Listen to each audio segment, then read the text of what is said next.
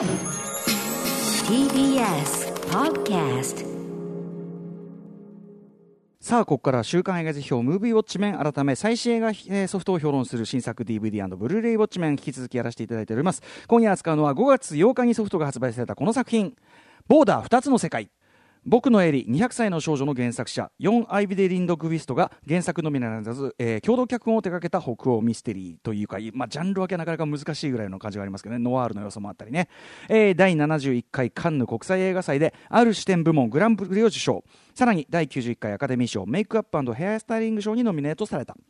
え並外れた嗅覚を使って税関で働くティーナはある日自分と同じ特徴を持つ旅行者ボーレと出会う。その出会いがティーナの運命を大きく変えていく。特殊メイクをして主人公2人を演じたのはエヴァ・メランデルさんとエーロ・ミロミロノフさんということでございます、えー監督脚本を手掛けたのはアリ・アッバシさんという方ということです、えーということでリスナーの皆さんからの感想ね、えーこの映画を見たというというねウォッチメンからの感想いっぱいいただいております。ありがとうございます。メールの量は、えーやや少なめ。まあこのねあのーあれですね。あの DVD ブルーレイウォッチメンになってからまあ大体このぐらいの量になりつつあるという感じはありますけどね、えー賛否の比率は高評価が9割主な褒める意見は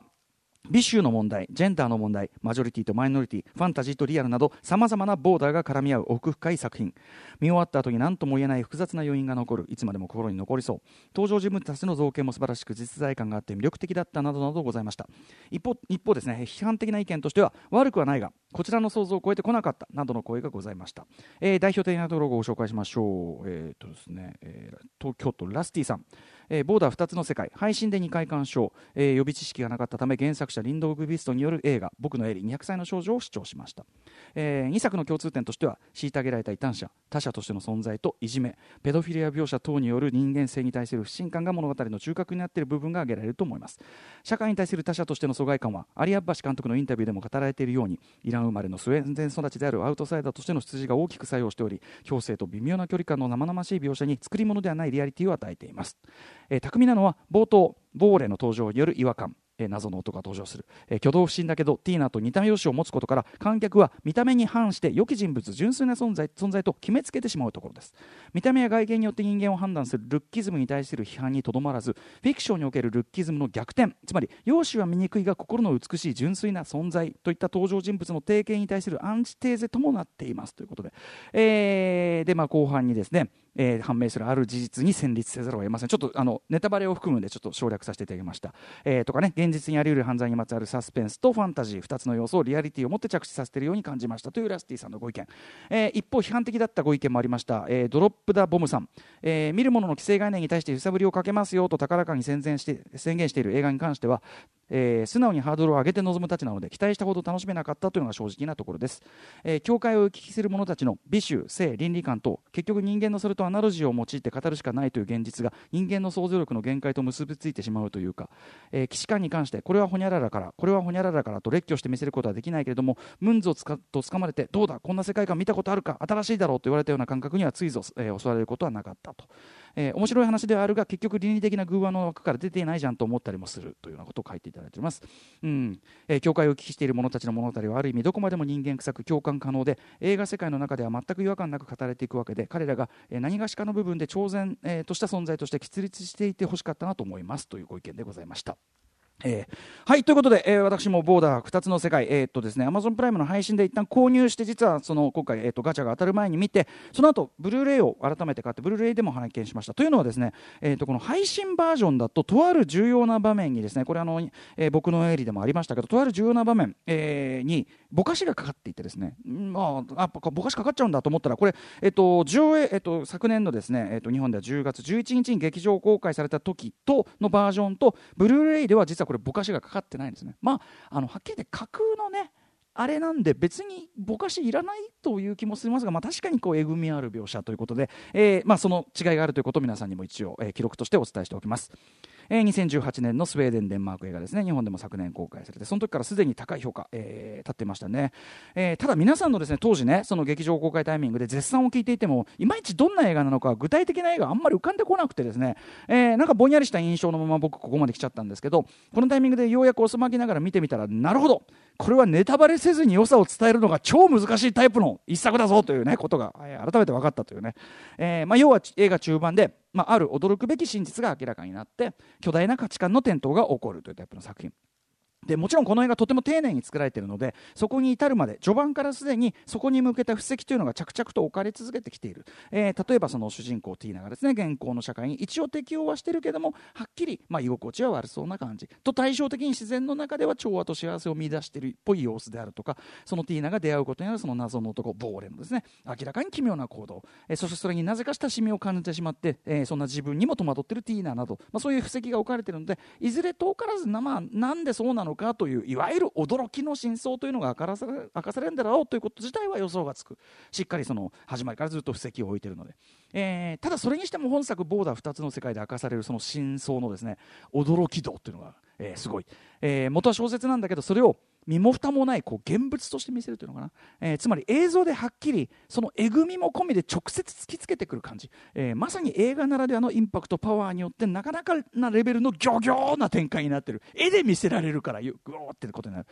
えー、でそこで受けるそのショックのでかさクラクラとする感覚こそが本作「ボーダー2つの世界」鑑賞体験の白尾と言っていいポイントなので、えーまあ、公開時皆さんがぼかして語ってるのもすごく分かりますし、まあ、僕もまあ今日これ以上何も言えねえっていうのもねありますんで、えーまあ、いつも断りがない限りそうしてるつもりですが今夜もこれから確信をつくような決定的なネタバレはできる限り避けますし、えー、聞いてからでも鑑賞時の面白みが減じないような配慮はしているつもりですが、えー、例によって予備知識全くのゼロで見たいという方はですね、まあ、あの20 10分後ほどにお会いしましょうという感じでしょうかね。ただ一つあの評判いいかららしいからというぐらいで見ようとしている方に一応言っておくと一定数の方はひょっとしたら、えー、生理的嫌悪感えー、感じてもおかしくない描写や展開多数含みます。というのはまさにそのことによって我々の既存の価値観に強く揺さぶりをかけてくることを意図した作品だからということですね、えーはい。え、原作はスウェーデンの作家。ヨン、えー、アイビデリンドリンリンドグビストさん。すみませんうまく読めなくて、えー、2006年に出した短編集に入っている小説です。日本でも早川文庫から出ております、えー、このヨンアイビデリンドグビストさんといえば、えー、先ほどからね番組の冒頭からいっぱい話題に出してます、えー、2004年に出した小説モールスの2008年の映画化版自ら脚本も務めたトーマス・アルフレッドソン監督作、ね。えー、日本大僕の絵200歳の少女、えー、僕は前の番組、シネマハスラー時代2010年8月8日に表しましたと、えーでまあ、あの大傑作であるとか、まあ、そのハリウッドリメイク2010年のモールスとかでまあ知られる方っていうことですよね。はいえーまあ、そのもう一つの世界が実は脈々とこのようにもね、えー、受け継がれていてというようなところとかもろもろこう今回のボーダーとも通じるところある作品ですけど、えー、今回のボーダーのその脚本にもねそのね、えー、リンドグ・ウィストさん関わっていますけども、えー、長編映画にあたって、まあ、いくつかかなりアレンジを加えているわけです、えー、それに関しては共同脚本としてクレジットされている、まあ、まず、えーと、イザベラ・エクルーエクルーフさんという方。この方実は、えーと、僕のエリーにもですねロケーションアシスタントということで参加されているような方らしいですけど。そしてやはり、えー、監督のアリ・アッバシさんの持ち込んだそのアイデアというのが、まあ、その大きな位置を示しているということらしいですね、えー、例えばえ今回劇中で出てくる、まあ、その最低最悪におぞましい犯罪グループの話。これはまあ映画オリジナルですし、えー、結末に向けた展開もよりその主人公ティーナの境界境界線上感。つまりまさにボーダーラインのど真ん中にで揺れ動いているんだというバランス、えー、そこを強調したものになってたりするという感じですね。原作だとあの主人公ティーナはももっとパキッとこう割り切って進んでいっちゃうんですけど、はい。えーまあ、このアリアッバシさんですね、えー、イラン出身現在はデンマークコペンハーゲン在住、まあ、何でもテヘラン工科大学に、えー、行っててそこからストックホルム王立えー、科学アカデミーに行って建築を学んでそこからデンマーク国立映画学校に行ってみたいなで今はデンマークコペンハーゲンに住んでる、えー、北欧ベースに活動されている方で先ほどメールにもあった通り彼自身がそれぞれの社会の中でさまざまなその境界線というものを強く意識せざるを得ない立場であってきたということ、えー、そうだったであろうってことも、まあえー、想像に難くないですよね。で、えー、長編映画この「ボーダー」の前にですね実は1本2016年「シェリー」というこれがデビュー作撮ってるんですけど僕ね今回その本編見られてなくてすみませんソフトとかがどうしても手に入れなくてこれ見られてなくて申し訳ないんですけど予告編とか、えー、っとえー、っと英語版のウィキペディアのあらすじ紹介などから判断するにまあローズマリーの赤ちゃん足すかけるオーメン的な、まあ、ホラーのようで,、えー、でこれもまた要するにもう一つの世界が実は脈々と社会の裏側で受け継がれていてという話だし、えー、あと妊娠出産をめぐるスリラーでもあるという点なども今回のボーダー、えー、はっきり通底する部分かというふうに思いますね、はい。えーまあ、原作者のその4ね、えー、アイビデリンド・グウィストさんとも共鳴する部分かと思います。ということで、えーまあ、ここまここからですねまだその、えーと、致命的なネタバレにならないだろうというあたりをねお話していく。要するに序盤から中盤にかけて要はチラシとか予告などでもあらすじとして明らかになっている範囲の話から順にしてきますけど、まあ、まず冒頭その主人公のティーナはフィンランドからスウェーデンに入ってくるこのフェリーの税関の職員をしてるわけですね。でその成功を着たティーナが、まあ、フェリー脇のこう水辺にこう立ってるわけです、えー、海峡のなのかな海峡を望んで水辺に立ってる。でまずそのこの2つの隔てられた世界でその境目にいる主人公ティーナって、まあ、この構図からしてもう分かりやすく象徴的ですよね。で、えーまあ、その水辺のところにいるその、ね、ティーナはなんか草にのところにいた、まあ、コオロギかなんかの虫をですね手に乗せてなんか思うところありげない様子を見せてる。で実はこの手にコオロギを乗せてっていうのが映画本編のまさにラストのラストと完全にこう対をなす描写になってる、えー、コオロギがコオロギ使いというかな、はい、っていうのはまあ映画を見終わってくると分かる。ああ頭のところと対になってると分かるわけですけど。で、えーまあ、税関でのそのティーナ特殊能力を生かした働きぶりっていうのをまず見せていくわけですけどこれ原作小説だともうちょっと第六感的なっていうかより超能力よりなこうニュアンスで描かれてそれがですね、えー、これはまさにそのこの映画版映画ならではのブラッシュアップ要素と言っていいと思いますがよりフィジカルな肉体的な能力としてつまりまあ嗅覚として描かれる、えー、何かよろしくないことをした人間が放つ、えー、匂いマイナスフェロモンがですね、えー、分泌されたのかなというかそれにまあ鋭く反応するという鼻をひくひくさせせるというね、えー、ちょっと動物的な描写というのになっていると。で、えーまあ、この主人公ティーナエヴァ・メランデルさんというね、まあ、スウェーデンの俳優さんが、えーまあ、後にその先ほども言ったようにアカデミー賞メイクアップヘアスタイリング賞にもノミネートされた特殊メイクとあと体型作りなどもされたようですが、えー、などで見事にその体現してみせるですね。まずはその絶妙というほかない造形バランス。これがやっぱりね本作のさっきから言ってる映画ならでの達成成功成功ポイントと言っていいと思いますね。要はですねこの主人公のティーナもとね、まあそのえー、後から出てくる謎の男ボーレも単体で見ると普通の人間っちゃ普通の人間全然陰なんですね。なんだけどでもやっぱりなんかどっか普通じゃないはっきり異物的な存在感もまあ、感じさせるというようなまさにボーダー境界線上のバランスでいろいろ造形されていると、えー、つまりそのティーナのビジュアルそのものがテーマメッセージと直結してるわけですよ。この感じ。いや人間っちゃ人間なんだけどでもまあなんか違う感じがするって言ったら違う感じしますねってこのバランスこそがテーマと直結してる。でそうした印象はですねその税関に謎の男ボーレ演じているのはエーロ・ミロノフさんというフィンランドの俳優さんで、えー、フィンランドの俳優さんだからスウェーデン語に微妙にこう鉛というか違和感があるというところもミソなキャスティングということらしいんですけど、えー、このボーレとティーナが、えー、対峙した時にその彼らの造形バランスの目をさらに際立つことになるさっきから言ってるようにティーナ単体で見るとあいや別にこういうまあ普通の人でじゃあ普通の人じゃでしょって思うんだけどボーレが来るとあっつまり彼らの顔立ちそのものに共通点がある。っていう感じがえー、際立つ。観客にも、えー、はっきり分かるバランスになってるわけです。つまり、えー、突き出た額に対して、まあ、奥まった瞳、えー、あとやはり非常に大きく特徴的に張り出た、えー、微量ですね。鼻筋、えー、あとまあちょっとこう唇が薄い分ちょっと出っ歯気味になってる小歯並びとか骨格など骨格全般、えー、どうやら彼は彼とその彼とっていうかなそのボーレット・ティーナは同族同士であることをほのめかしていると、えー、このでこの造形バランスがですねインスパイアモモデルの一つとして、えー、監督はですねリアッパシさん、えー、ネアンデルタール人をモデルにしたというふうに監督さんが、まあ、先ほどメールでも書いてあった方いましたけどインタビューで言っていてこれ本当に膝を打つなるほどってあたりですね、まあ、つまりもう一つの人類っていうことですよね、えー、なんだけど。でえー、でまあ、彼ら自身、えー、それを文字通り同族感というのを文字通り肌で感じているのか、えーまあ、ボーレは花からねもちろんそのティーナに対して最初からすごくもろもろ距離近めに接してくるし、えー、ティーナはティーナでもちろん最初は警戒しているし認めたくはない感じなんだけどでもはっきり、まあ、惹かれてるしなんなら2度目に会った時とかやっぱりちょっと笑っちゃってるっていう。で鼻ひくひくさせて匂い嗅ごうとしてしかも匂いがしかもあれ？この匂いいい！みたいな感じになっちゃってるっていうね、えー、でですねまあその実際ティーナはですねちゃんと仕事もあるし家もある、えー、まあひも然とはしてるけど一応同居しているパートナーもいる。ローランドというパートナー、えー、まあ普通の人でもあるわけですから彼女は間違いなく、えー、なんだけど街にいればやはり何何かこう異物として、まあ、差別的な視線にもさらされる一方。これ原作小説だと彼女が非常にその差別的な視線で普通の社会というのに傷つけられた過程というのは、まあ、小説だと言葉で説明されてたりしますけど、まあ、映画でも非常に簡潔な描写でやっぱり差別的な視線にさらされている、えー、居心地が悪い、えー、一方ですね。家の近くの森の中を1人でしかも裸足で歩いていたりとかあるいは裸になって、えー、またこの裸体のですね毛深さ感とかも、まあ、やはり絶妙なバランスなんですけど湖で泳ぐ時とかにはですねやっぱり彼女すごく真に解放されこの時居心地が良さそうに見えると、えー、狐とかそしてトナカイとかと仲良くそのナウシカ的なね動物とかとこう交信してる感じ。でも犬とは敵対する。つまり犬ってのはあれはあの成り立ちからして完全に人間側なんで犬は。犬は人間社会が生んだものだから。